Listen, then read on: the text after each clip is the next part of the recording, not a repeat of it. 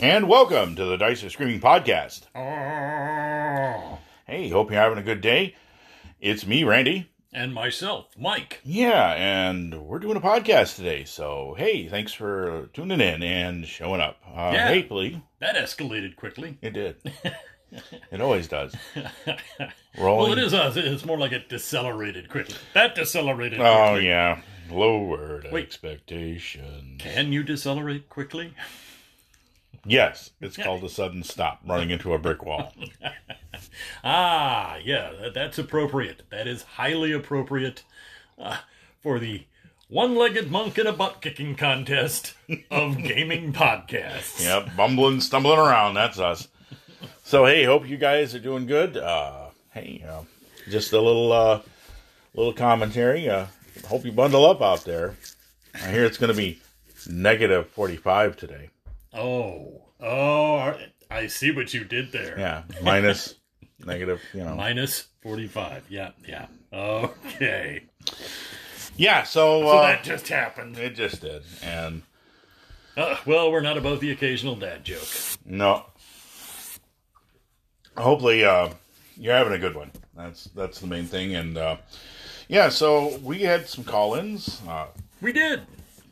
Joe and Jason calling in and uh, talking a little bit about our uh, minis and theater of the mind. Uh, what one adds up to the other. I think that Strengths and deficits of the two opposing core concepts. And, and although they are radically different core concepts, I mean, uh, they are things that can kind of coexist wonderfully. yeah, but we're gonna take it to Jason because he has a certain angle. I think that uh, we we I think we did a pretty good job of covering it, but it seems like uh, always with Jason, we always seem to miss something, and he No, no. reminds us. Yeah, and he really he hit a point that I, I think we want to elaborate on. So without further ado, take it away, Jason. Jason here. Just want to say I enjoyed your latest episode. As far as theater of the mind or miniatures, yes, both. Of course, give me both. Although for online, I very much prefer theater of the mind, and I'll tell you why. In my experience, the more junk you have on your virtual tabletop, the more it turns into a video game MMO thing, and people are worried about, you, you know, exploring it like a video game and they're worried about all kinds of stuff they don't need to worry about where with the theater of the mind you don't have that problem now in person i'm fine with theater of the mind too but in person i love miniatures. I love board games. I love miniature war games. So i love miniatures and games but virtually theater of the mind all the way. So now well one more message. So I guess my caveat to that is if you're playing a game that is tactical enough to require to really know the spacing, like Pathfinder 1 or something like that, where you really are worried about those things, then yes, have battle maps online, do that. It doesn't break anything. It's fine. I, I not too long ago played in Joe Richter, your other another frequent caller. I played in his Pathfinder game and really enjoyed it using Roll Twenty with, you know, tokens and all that but for the most part, if the game doesn't need it, I don't want tokens online. I don't want if you can at all run it theater of the mind online, that's what I want. But in person, yeah, I, I do like miniatures and scenery, but it's not a requirement.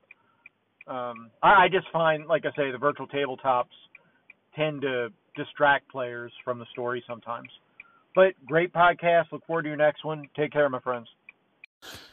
All right. Well, yeah, Jason. Geez, uh, in our usual fashion, we haphazardly kind of just tertiarily bumped against it and then went off to something else as we clutched our way around the subject. Well, I, I did ramble a little bit. I, I kind of stumbled around. Yeah. But, uh, I, I got to admit, I was just so happy to be back in the saddle. I mean, it was so nice to, to cast again that I I got a little overexcited. It's fine. Uh, yeah, uh, Too much enthusiasm, guy. there's nothing wrong with that guy. I let's face it, folks. Uh, there, there's no point in concealing it or trying to hide or you know, like maintain any semblance of dignity. I literally spend most of my life uh, five seconds away from like pulling an archer and going airboat. uh, you know, just that level of uh, overly intense enthusiasm. uh, is really hard to check. But no, yeah, I, I got to say, Jason made a good point there on on the the virtual experience which has already lost the traditional at the table interpersonal connection.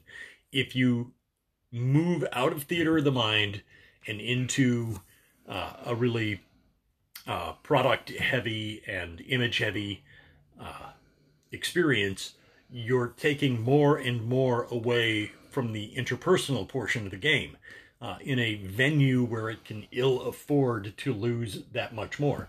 So it, it does kind of like clog things up and, and diminish the experience a little.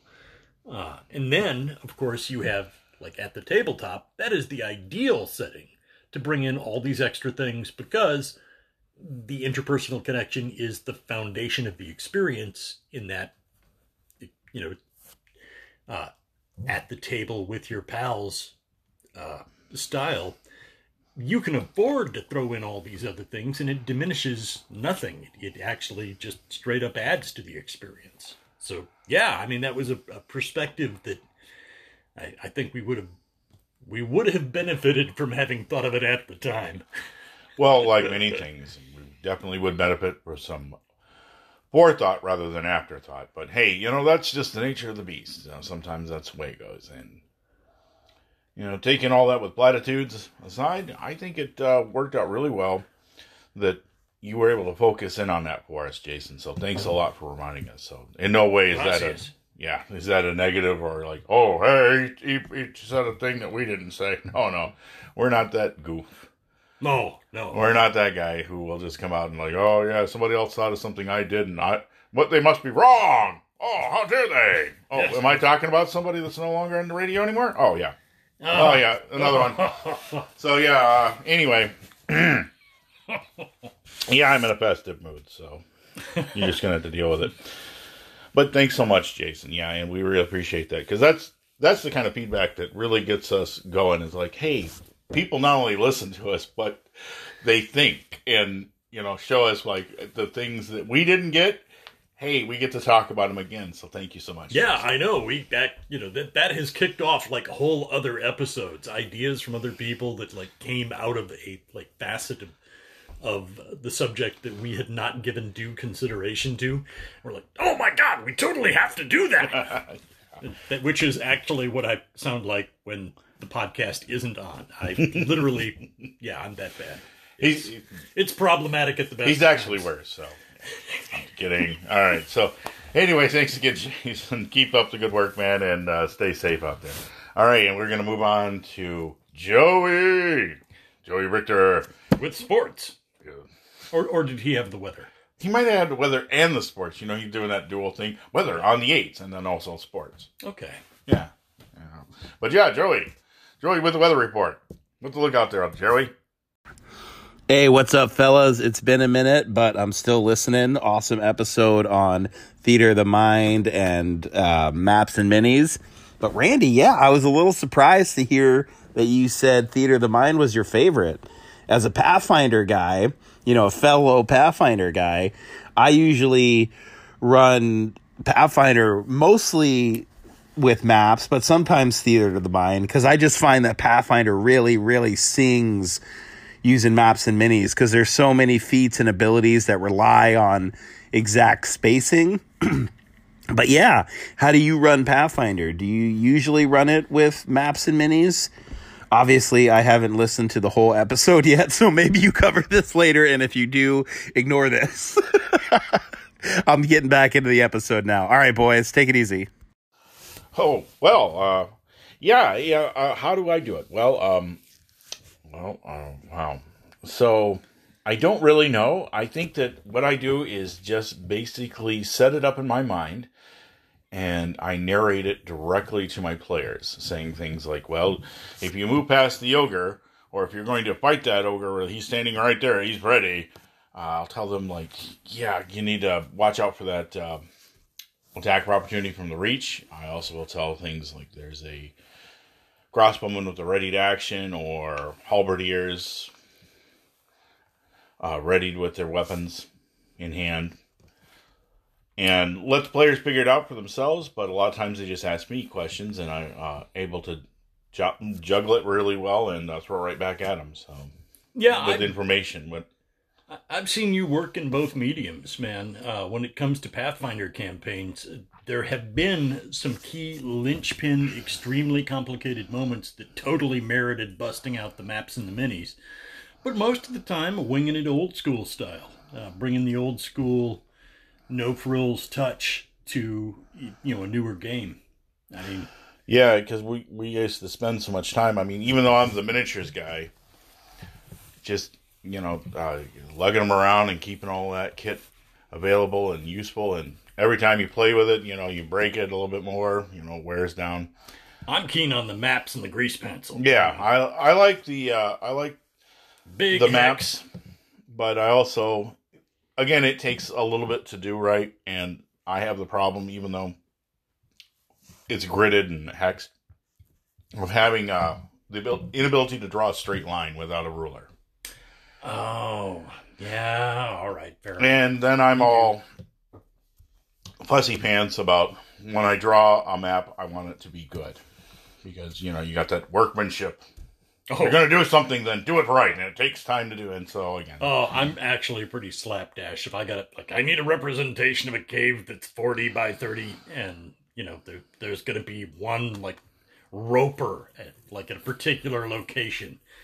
I, yeah, I'm I'm pretty crude. It's all extremely slapdash. right. And However, what- it's proportionately correct. You know, the the ten foot markers and things Mhm. like that. Like, you know, obviously, uh, uh, you may not be able to get it right down to the inch, but I, I, I usually just make it good enough that measurements will be accurate for combat, and then no extra frills. I barest possible minimum. Uh, just to make it really clear, when you have something like a, a roper, which Yeah, has the, which- the long strands, uh, you know, players will very quickly, uh, you know, run into like, oh, uh, that's not where I meant to be. Like, well, unfortunately, you were in, you know, the approach uh, to that exit, and it's a forty foot room and like a sixty foot strand, so you're hosed. There is no place in this room that you cannot be grabbed.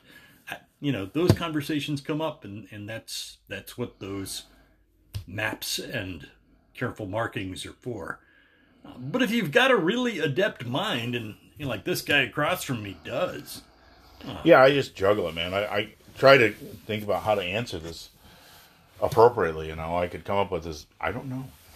I just do it, and it, it, it's kind of one of those things where when you're pressed to do something, you don't know how good you are until you actually are in that moment. And I maybe that's a, a way to put it. And also, I yeah, I'm really a, a downer on myself. I, I'm a, my own buzzkill because when I draw something on a map and it looks to me not up to what I would consider stand my standards, then yeah, it just draws me down, and so I find it gets me depressed. And I'm not there when I'm That's gaming to be depressed. That's why I use humor. Uh, know, because I mean, to me, uh, there are occasions where it's like watching uh, Dustin Hoffman in Rain Man. You know, it's like I want to take this guy to Vegas if they ever have high stakes gaming. Uh, you know, he'll say, "Yeah, I'm a very good driver." Uh, maybe, maybe not so good with all the other stuff, but like you get him like in front of a set of dice as a DM screen, and some magical stuff happens. It is freaking amazing. Well, I I would like to think that I'm good at more than just one thing, but all right. I mean, hey, I guess I got to be the Rain Man, I'm actually a pretty good driver, but oh well. Yeah. Hey, uh, you know, I'll take it. I own it. I just wanted to get an a Rain Man reference. Well, you did. Uh, wow. Wow, I just get kicked in the butt on the way out. Um, take that. the compliment and a punch. Okay. I'm famous for those. Yeah. Yeah. It's like driving, you know, if you were a drive through uh, clerk, you throw the, take the money from them and then throw the food right in their face. Like, here you go. Uh, enjoy it. Have a good day. Oh, it's a really good cheeseburger you threw me. Oh, oh, wow. It's the best cheeseburger I've ever had. Ah, yeah, you're welcome. Tough love.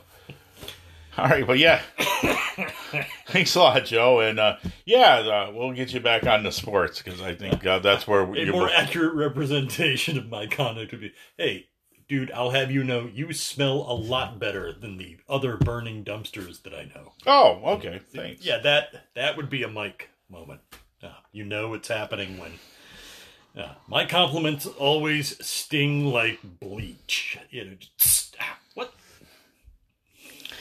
All right, so we got all our call-ins done, so we're gonna go quickly right into our topic. So we've been threatening you with this, and so finally here it is. The Yes. moment has arrived. Our talk about our science fiction giants trilogy, and uh, we talked before about Yes. H.G. Wells, Verne, and and uh, the early days, uh, Oh, the pioneers. Yep, the pioneers of science fiction. Yeah, that was, uh, you know, to us, it was an important and beloved topic because uh, given that we love fantasy fiction and speculative fiction, which uh, really flowed into 20th century prominence thanks to science fiction, uh, it was just really essential to touch the beginnings of protean science fiction uh, as an art form, as a as a popular genre. And now we get to the Chewy Center, you know, the, the giants that bestrode the earth. Yeah, and this really applies a lot to gaming from just more than just our speculations. Just more than like, okay, well, you know, it's tangentially connected to horror or early steampunk or, you know, which was a later, I guess, what you would want to call it a development Yeah, subgenre. subgenre. Okay, yeah, that's much more appropriate. Yeah. Um, this applies a lot more to the science fiction we're familiar with in our gaming circles, uh, particularly Traveller. Oh, very much so. Yeah, this is this is where we're at. So we're going to start out by just we're just going to come right out and just say the big three is what we're going to cover here, and this is such a uh, the period between 30s, the or late 40s specifically, and the 70s, and we're going to skip two little uh, events in this and touch it on at a later date, which we kind of already hinted at with the cyberpunk. But yeah, let's go with the uh, enough teasing. The big three, uh, of course, out of this genre, this era of science fiction, this is when everything exploded. Was, in our opinions, Asimov, Clarke, and Heinlein. Yeah, and they're famous. I mean, they're often referred to as the big three when people are talking about science fiction online and in literary discussions. They are the big three of that early era of what we start thinking of as modern hard science fiction. Uh, you know, which is to be distinguished from the more speculative, you know, uh, Duke Blastum Yeah, goes to Mars. like we said with E. E. Doc Smith and A. E. Van Goat, Gout, uh, Gout. Sorry, never, never heard his name pronounced, so I'm just uh, stabbing at, at the names here. But those guys were great science fiction writers. I really loved the Lensman uh, series, so they deserved their own treatment, perhaps at a certain point in time, because uh, E. E. Smith inspired people like Asimov and even Clarke and Heinlein. But we also have to mention in this uh, Bradbury and Jerry Pournelle and Larry Niven because this was that uh, little circle. I don't want to say little because wow, Pournelle wrote for uh, papers for NASA and, and uh, Yeah. vice presidents. I mean, um, and also we would also talk. Uh, be remiss, click, if we didn't talk about the ladies of science fiction at that time, which was uh, Andre Norton, Oh, yeah, um, uh, Marion Zimmer Bradley, very much so. Yes. and even uh, is it Ca- Katharine Kerr, isn't it, with the uh, Oh, yes. Which- Katharine Kerr. And you go into what uh, Anne McCaffrey's novels with the Dragon Riders. Yeah. It, those are uh, those are two blends of kind of science fiction fantasy, but they are science fiction when you take where their origins were, like the dragons are engineered. Uh, yes. the Durrani are uh, intentionally uh, technologically stunted people that keep a certain level of technology down so that they can practice their psionic arts. Yeah, there's a bunch of other tiny little, you know, uh, lesser known names as well. But I, you know, we we really wanted to dedicate this episode to the three enormous giants. Uh, you know, like where all of these were, all of the people that we have mentioned have been components and important parts, and you know, people we think very highly of. But uh, at the end of the 1930s through the 1940s, and especially post World War II, as you know, America, you know, went back to peacetime, and these, you know, three individuals uh, began to focus their time and effort on their writing. Uh, it brought us to a point in the 1950s where their greatest works started to emerge. And- yeah, and you know Isaac Asimov. We're just going to start with him. We're okay here. one of my favorite people of all time. I'm a big fan of Isaac Asimov overall because he was a legendary skeptic. Uh, and Oh, yeah, uh, his book, Isaac Asimov's Chronology of the World, is one of the most approachable books covering the entire history of the Earth up until the 1940s. Uh, and it is uh, very tongue in cheek and filled with uh, relatively precise dating for the creation of uh, all of what we think of as the great works of art uh, from around the world. yeah. He didn't just focus on The- Western culture. Yeah, I mean, you know, the great masterpieces of art worldwide, the great accomplishments of architecture worldwide, uh, the progression of science uh, and of scientific discoveries. Uh, you name it, it probably gets a little nod or a mention at the appropriate point in time and place. So, Mr. Asimov, he was all over the place, not just a science fiction writer, but Oh yeah, he even you know dabbled in fantasy and even detective and mystery. So and you know also horror. Oh, absolutely. He was a, um he had his own uh, digest, which kind of leads to the next person we're going to talk about that uh, kidded him a lot. But um, But we have to mention that where we're coming down on this is the Foundation trilogy. Now, yeah, uh, again, when we talk about the ladies of science fiction, those early writers who helped not only pioneer but forge places for women to have a, a place in that genre. Also mentioned is Frank Herbert. Now, why isn't Frank Herbert higher? Well, just like with Bradbury, which is another guy that like, hey, what, you guys miss Bradbury, The Martian Chronicles? Yeah, one of my favorite uh, little Oh, trilogies. Yeah, we love we love them too, uh, and I but mean, they're very kind of like one hit, and Bradbury's all over the place, man. That guy just like I don't think there and was thus any, the huge fingerprint on both uh, other people's literature, on television, in magazines. Uh, you know, uh, this is why the big three are the big three. They they had a subtly widespread impact beyond the realm of science fiction readers.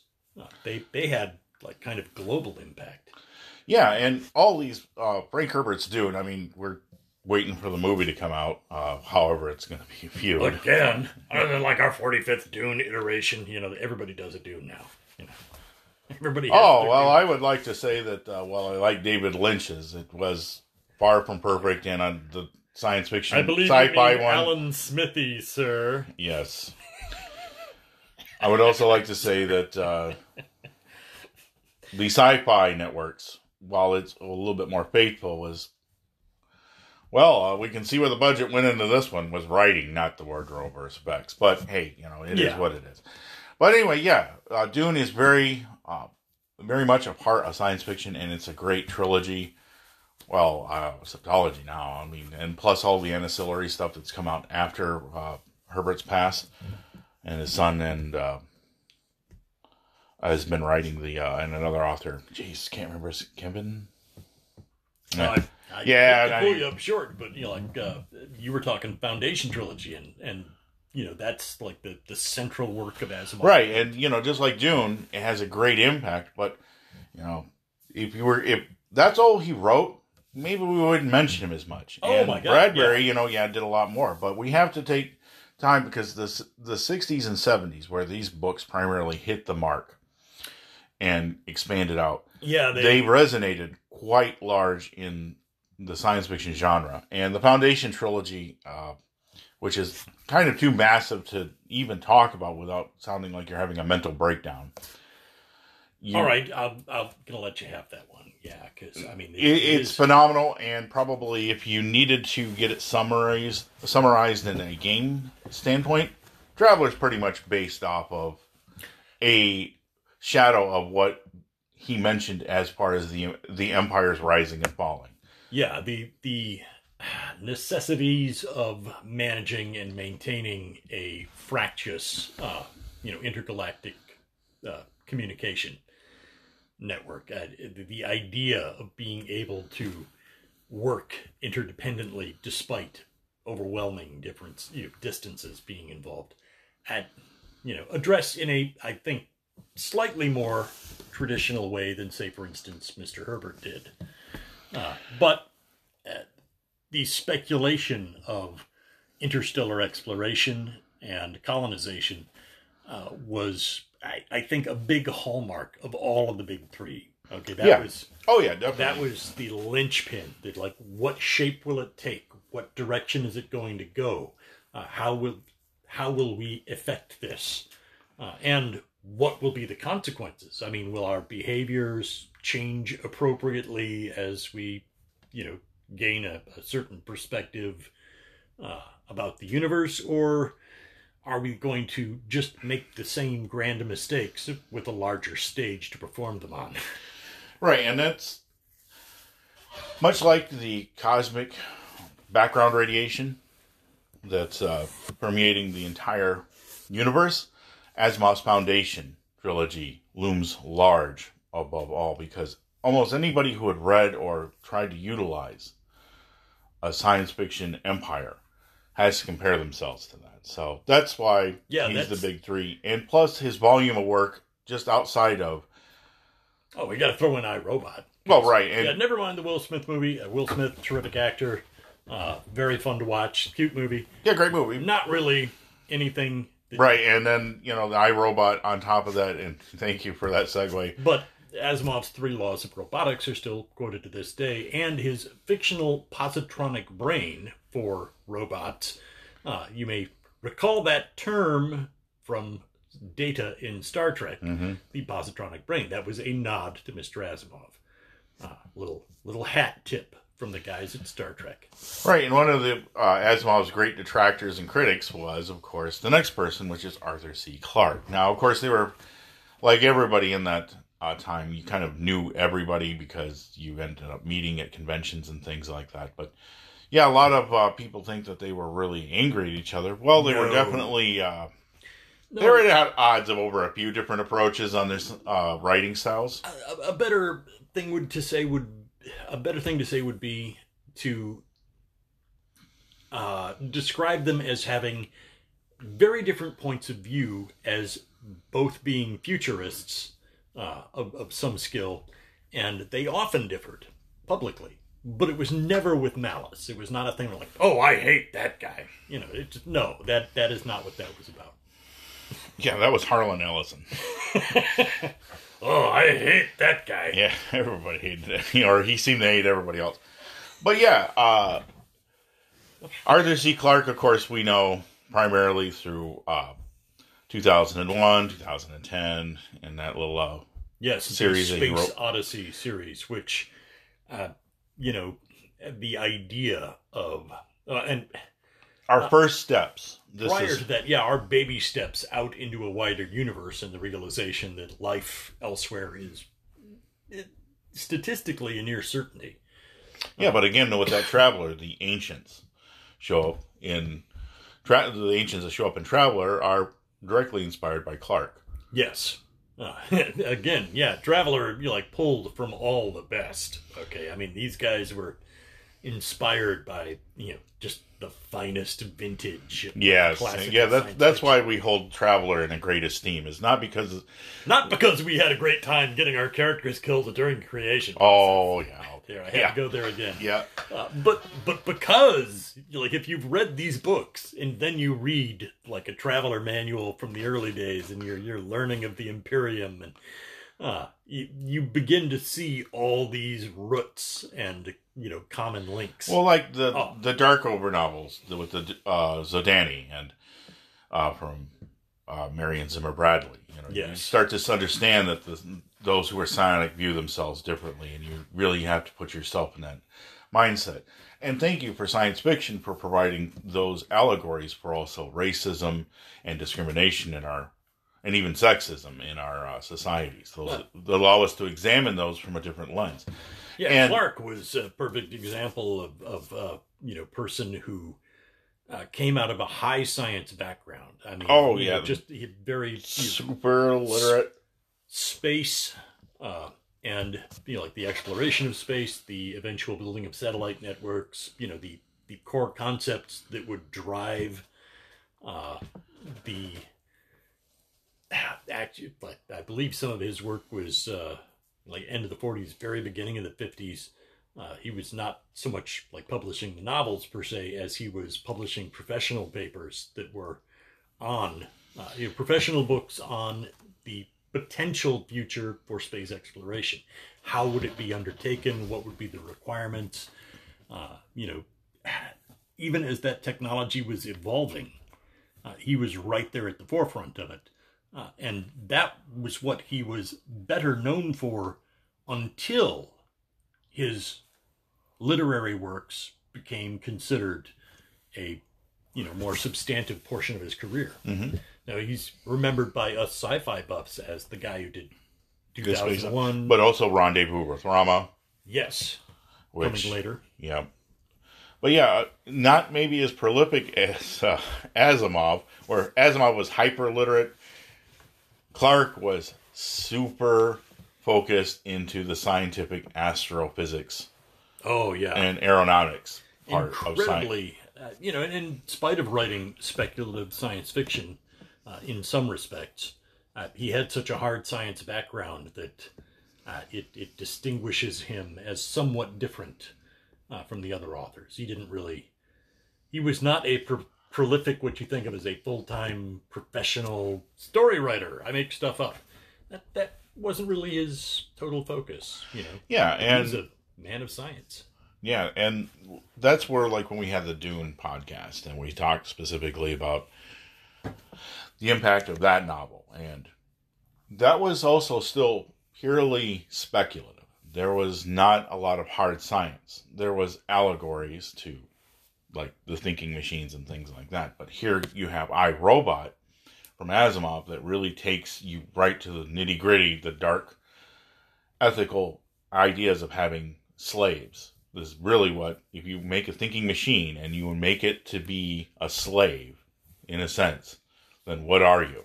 yeah, you have already violated, uh, you know, your relationship with it uh, right out of the gate. And so that's an important ethos to mention right there, and you know what what the implications of this mean going forward. And of course, uh, we talked about Pournelle and um uh, Larry Niven, who are also prolific in their own right. But now we're going to come around to Yeah, talking the- about the super. uh, third of the big three. Yeah, talking about the third of the big three, talking about the super literate is uh, and uh, very focus. Here's a guy who was a military officer during World War. Well, he was discharged during World Yeah, War a lot of them were actually. Uh, a yeah, lot of these uh, but he was he was quite quite the guy. Uh, Robert Heinlein, um, you know, he was uh, during his career after the cold after his dismissal from the Navy, you know, he was brung into uh, kind of spitball like how we're going to handle kamikazes, and you know, he wrote in a little uh, novel, may have heard of it, Starship Troopers, where he started to really focus in on how things might work out, and you know, here is he's called the dean of science fiction, and I think what he had, uh, didn't he have a much like Clarke? I think Park Clarke suffered from polio. Oh yes, uh, Clarke was a polio survivor. Right, And, right. Uh, he had uh, late effects, uh, tragically, uh, late effects from uh, post polio survival uh, crippled him much later in life. And another tragedy of Isaac Asimov is that it, it's not generally widely known, uh, but he passed from AIDS-related complications because of a blood transfusion. Uh, he had had a bypass surgery in 1983, and HIV had gotten into the blood supply because, you know, frankly, uh, for years after people knew that it was a thing and that it was an issue, uh, almost no real major federal effort was underway Right. uh, un, until you got into the late 80s. So uh, it had crept into the blood supply, and the complications from that eventually uh, took Isaac Asimov's life. But uh, Clarke was a polio survivor. Yeah, and Heinlein was also had pulmonary tuberculosis, Oh, which man. led to his discharge from the Navy. But anyhow, you know, uh, he would go on to write just numerous things: "Stranger in Strange Land." Which, I mean, that, boy, as an early work, Mm. Um, and I, I want to say this about Heinlein because um, I know that he is a contentious character and that there are many people who are uh, given an impression that they should be offended by some of his works. Uh, I like to think of Robert Heinlein as the first troll before the internet. I mean, just a literary troll of surpassing skill. Uh, because and subtle. yeah, one, he wasn't really writing because he greatly cared what you thought. Uh, he was there to challenge conventions and perceptions, and if an idea interested him, he followed it through to the end and expressed it in a science fiction genre uh, because it, it, science fiction always gives us this opportunity to examine current world problems through the lens of some distant, faraway place. And that distance between our here and now and this subject makes it more palatable. We're able to handle it. Whereas if we think about it right here in the here and now, uh, we have more visceral reactions and we refuse to address them. Now, people often mistook the fact that he wrote a book about a thing as well then you must unilaterally believe it because you wrote a book about it he wrote a piece of science fiction Yeah, and that's the the thing where I I agree It's with him having the dean is uh the giving the title to dean because he questioned. He, he wasn't writing to make you believe what he thought. He was asking you to question your own beliefs yeah and come forth with a valid explanation. Now, that high mindedness aside, heck, uh, he probably did a lot more to influence some of the early game creators. Uh, Traveller 2300 AD is probably more Heinlein than Asimov or Clarke. And Yeah. that's because he was very much into that political militancy that uh, that he experienced in the Navy, that time when the country kind of came together that he's seen uh, where it looked like a lot of things could really happen if we harness the potentiality of all the people being focused to destroy a singular enemy. And much happens in 2300 if you're familiar with that uh, Traveller 2300 AD. Um, but I digress on that. I also like uh, The Moon is a Harsh Mistress was another yeah that's I- another good one. uh, That did again hit that political. starship troopers uh, Oh yeah, Well, not because of the movies uh, Right. obviously I, I you know like all right again it's another one of those moments where like ah cute movie but you should really read the book yeah, Uh, really take time out. you know, it was well worth the reading. I'm not the least bit sorry that I, I gave it, you know, some time because that, um, it was an examination, an examination of different ideas, and uh, however offensive some of those ideas may be to people, uh, there's also critiques of those ideas themselves inside the very same book. You know, it is not a drum beating touting of like, here's the perfect answer for utopia.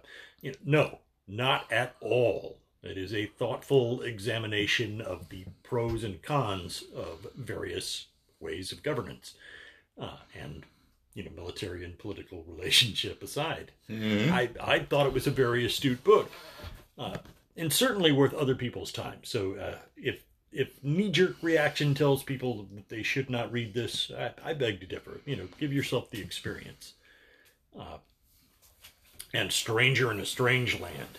Oh, yeah. Yeah, I think that out of all the things that I dislike touching, religion is one of them, and I've often made the statement that "Stranger in a Strange Land" is the story of Christ told without religion. And people are like, well, you know, there's an orgy scene in there. Yeah, free love. Uh, that was one of the things that he was kind of introducing was like the conventions we held ourselves to stifle us as development as beings not only of physical but also spiritual. Spiritually, uh, close us off to the potentiality of what we experience. And there's that big question again. Know, And- like a 10,000 year old uh, remnant of, uh, you know, property settlement. Uh, yeah. Uh, does not necessarily make a good 20th century paradigm, uh, you know, for the, the resolution of. some yeah, and the development and growth of the human race Yeah. beyond just the, the standards of living on one planet. Like, uh, you know, I mean, if you've got to find a way to keep track of who owns what mud hut and what patch of scraggly corn, uh, yeah, then these are some incredibly vital traditions. But that's not us anymore. Yeah, and also didn't question traditional monogamy. It was completely voluntary. Like Yeah. you love somebody and that's who you want to give and devote yourself to, then so be it. That's a but that's a valid choice that you made rather than an expectation that you have to fulfill. And so yeah, if we if I wax eloquently about it, it's because reading that book challenged my views of how I viewed not only uh, life and society going forward, but also religion. And I was like, well, this is one heck of a little novel. I, I mean, Yeah. Packs a lot of punch for a slender volume, doesn't it? and so, But- that's why I have a, a soft spot for Heinlein. Yeah, challenging convention, which again uh, is a facet of classical science fiction, or, or what we think of as Yeah. like the great science fiction, makes you ask questions, or and it, it's not intended to guide you to a guaranteed conclusion. It's simply made to break you out of the box in which you like. Uh, I perceive that this is the way things have always been and should always be, and then here comes this out of the out of the blue crazy little thing called science fiction that makes you go, "Oh, why is it that we do that?" Right. I, and, I don't even know why. Now that I think about it, why do we do that? right. And I, I, we will, I promise we will cover Ringworld because I really love Larry Niven's books Oh, and, sure. uh, Jerry Pournelle's stuff and even Greg Bear and some of the other guys that, uh, Berserker Chris and Bear, all that. Forge of God. Yeah, Forge of God. There's some good stuff in there. But here's what Mike was talking about. Mary Doria Russell's The Sparrow. I, I gotta get that. Oh, okay. someday. Yeah, uh, our good friend Robert gave us a couple uh, novels as well. Oh my God. Um, no, all right. I'm gonna save this. Give me a signal when we are approaching uh, wrap up. Sure, sure. Because I, I just want to say that um, this is what Mike was on. Is getting out of the box. Is this is my big push for this year is getting into science fiction a little bit more. And yeah, I know that I've had Star uh, worked with Starfinder and some other ones, but I'm going to be playing a lot more Traveller. And in that sense, I've kind of come around to rereading some of my classic science fiction books. And a lot of people have said in the gaming industry that fantasy seems to predominate. And while there's nothing wrong with Dungeons and Dragons, RuneQuest, Pathfinder, all that stuff, great worlds, love to play them. Okay, Yeah. but it it's also what I was saying, break out of the box a little bit and start thinking about science fiction. Science fiction role playing games haven't traditionally done well because people just want that sword and board sort of experience where personal honor and combat and even fighting fell sorcery provides you with that good versus evil schematic. And science fiction is challenging us. And with the thing with Cyberpunk uh, 2077, all the controversy that stirred up, and also the return of Cyberpunk Red to the tabletop in a brand new format. Hey, it really never left. A lot of people, like Seth Skorkowsky, kept playing it.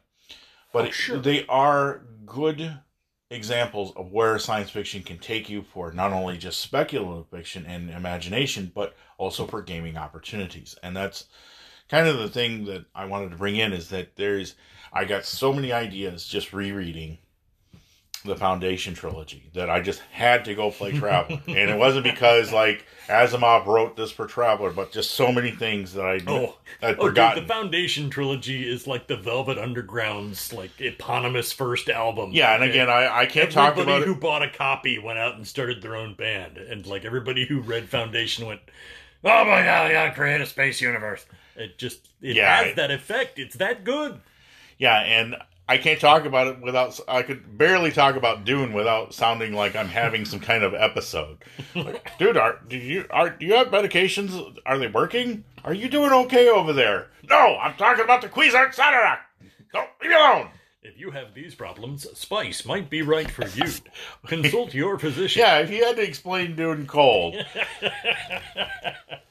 I'll fight you on this one. You you would literally be almost begging to be institutionalized. Yeah, yeah. Uh, it, it is. It does come out like schizophrenic rambling. I, I admit that. And speaking from the masses of rambling, so here's that. Uh, you wanted that little wave off to go ahead. Okay. Um, we lost a giant, a, a hidden giant of science fiction this week. A lot of, a lot of sad uh, posts from a lot of folks in the science fiction and writing communities uh, and the fantasy fiction communities. Because Storm Constantine, one of my personal favorite authors, passed away a few days ago uh, after a lengthy illness, and I, it was like I do not believe COVID related, uh, you know, but she was not one of, of course, the ancient giants of science fiction about which we are speaking, but I bring her up because she passed away so very recently, uh, and I, it is almost more than I want to tackle at this time because it was so profoundly important to me at the time that I stumbled across one of her early works. Uh, but she began as a short story uh, fiction writer doing science fiction and then branched out into more fantastic fiction uh, and wilder speculative fiction. Uh, then she drifted to mysticism and wrote books on, uh, you know, ancient religions uh, and ancient uh, esoteric traditions. So she was also an avid publisher of other authors.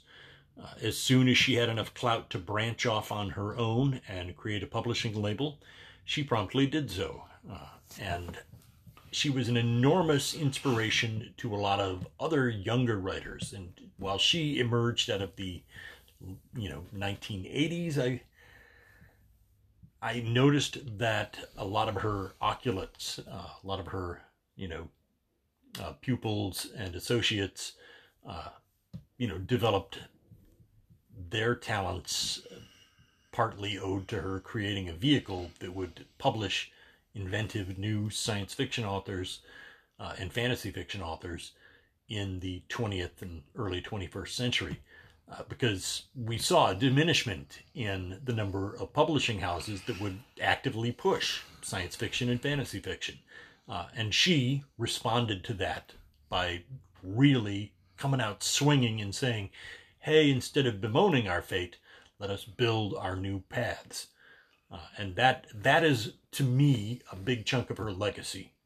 Uh, and in the finest tradition of people like uh, Robert Heinlein, uh, she often challenged stereotypical perceptions of things, you know, the, the rote, uh, familiar uh, way in which we look at the world uh, was often turned upside down and torn apart and re examined in some of her works. Uh, I highly recommend her, uh, but I profoundly mourn her passing. And I feel very fortunate that I had gotten a few occasions to correspond with her over the years, uh, and I really was caught by surprise because I, I did not expect I did not know that she was ill. So I had no idea that uh, this week was going to be the last week that she was going to be with us. But that's it. Uh, Storm Constantine, big hero to me. Oh, all right. Um, Yeah, was, we all uh, mourn her passing. Uh, we are lesser for her absence now, but uh, Yeah, another time I will discuss her works properly, but it, it's a little too close to the bone, and this is the end of the show, and this was the show about something else. So, yeah, we just wanted to uh, ramble on incoherently oh well, we're good at that. about the three greats in science fiction, and it's just really hard to talk about it without having to talk about other people. And so we did talk about other people, but we wanted to focus on the big three, their contributions, and why they are the big three. And I think, and I hope that we did well. And so let us know if you if we missed the mark. And of course, we will be covering some other ones. You notice that we didn't talk about Philip K. Dick, uh, Norman Spinrad, my personal favorite, and Harlan Ellison. We'll get back to that and go more forward as we wind the trilogy up into the modern era, as we call it. yes, the the generation of writers that you know came into being just after the cusp of early success for the big three uh, became, uh, frankly, the staples of like massive science fiction publishing. So a lot of those side names we mentioned, you know, they're enormously important to modern science fiction, uh, but we, we just wanted the underpinnings, like the peop- the three people who hit it out of the park and scored big and kind of paved the way. Yeah, and that nuclear explosion and of they were science all fiction. great about paving the way for other authors. Yes. opening, you know, creating magazines of their own and encouraging people. At, like, hey, let's hear your new ideas. Okay, they were not stifling. Like, I have spoken. There is nothing more to be said. This is the way. You will all obey now. Eh, no, the big three had a, a terrific sense of, you know, the creativity that this brings about in other people is something to be Right, because eh, encouraged. as we set the tone for the first episode, we had mentioned about how Pulp, as we were ending it, opened up all the avenues for what was later to be this massive, mega nuke explosion of just science fiction all over the place. And yeah, and, and I promise, yes, we will do the Battlestar Galactica episode at some point in time. Oh my goodness, we really should, I'm just kidding. I, no, but okay, you think we should, I was. dude. I, why would we not? I mean, you know, we were there at the time that that exploded on television. It was a lot of fun. All right, I was doing the the office routine. We will do a Battlestar Galactica episode. I promise you. Well, I, No, okay. eh, can, but can we not talk about the second season? Just talk about the first season. All right, yeah. Well, you know what? We'll Okay. we'll, we'll arm wrestle over. it. but anyway, uh, yeah. We hope we you enjoyed our little uh, rambling discussion about the big three. Uh, we obviously had to cover a huge area of the science fiction literature. Yeah, I'm actually all like unsatisfied overall because there is so much just to cover the big three. We had to like Yeah, we ignored Fred like, Saberhagen's Berserker yeah, and like well, and even discussing the big three, we had to leave out like ninety percent of anything we could have said about the big three. yeah. Maybe we'll come back and talk about the ladies of science fiction The- and the- some of their great works. Yeah, because I mean that's an entirely separate, worthwhile. On you know, honestly, we we could do individual author nights Yeah. uh, in science fiction, and that would be more open for us to cover these properly. Uh, but we, we did want to get the names out there and show our profound respect. Yeah, and also uh, if uh, I know somebody will probably pick this up, we didn't talk about L. Sprague de Camp because both obviously uh, he's connected with the Conan franchise, but he also did a lot of science fiction as well Oh, and yeah. fantasy. he was so- a contemporary and associate and a fellow soldier. Yeah, so um, we will do an episode on uh, Sprague de Camp, the one who shall not be named. You know who we're talking about. Yeah, we'll never ever talk about any of his science fiction, and yeah, it's a male. Uh, uh, ever. So if anybody ever asks about why don't you do Battlefield Earth, man? Because that's yeah, you. Um, I have a place for you to go, and uh, you can just go. I'm not actually afraid to talk about it. I just don't think It's it like Voldemort. We just don't name him. Yeah. Yeah, I mean, so we yeah, of course we willing to- didn't. willing to talk about the books, but uh, I, I just didn't think that they were all that good. Mm, thank you. Hey, all right. Well, anyway, ended it on that note. We'll uh, we'll uh, wind this in and put it in the corral. Hey, thanks a lot for listening, folks. And as always, if you have any questions, comments, concerns, because yeah, we probably should after this. You guys, are you guys on meds? Are you doing okay over there? Yeah, we appreciate those phone calls. And speaking of that, you can download the Anchor app and you know take out that uh, subscribe button, that little like, and uh, favorite our podcast, and you can get updates And then, all the time. You know, pick it up, and you take it, and first you carefully construct a box of clear plastic. Then you place it inside the box with a little bit of water uh, and a few plants, and then you you close it and it forms like a little self-sealing environment and the plants grow and you know, like the, the they resupply their own water and uh, yeah do that to the button Yep. Give it a training because it's been through a lot and it's been a hard year and it's a new year. So help it out. Is it'll take you in the long run. And so we appreciate that. And of course, as always, you can get a hold of us on Facebook or Twitter, which uh, the Twitter hunt, uh, as I said before, oh, yeah, I'm going to give up on it. No, hey, you guys showed me a lot of love there. So thanks a lot. So always keep those coming in. You know where to find me there. And of course, you can find this cat magi vox yeah, on Twitter. So harangue him about his non-Twitter presence, and uh, Oh, also yeah. and also on our Facebook page, the Dice are Screaming. So, with no further ado, thanks a lot for our first full New Year podcast on a brand new subject that we wanted to really get in and cover. So, until next time, may the dice always roll in your favor. we're out See ya.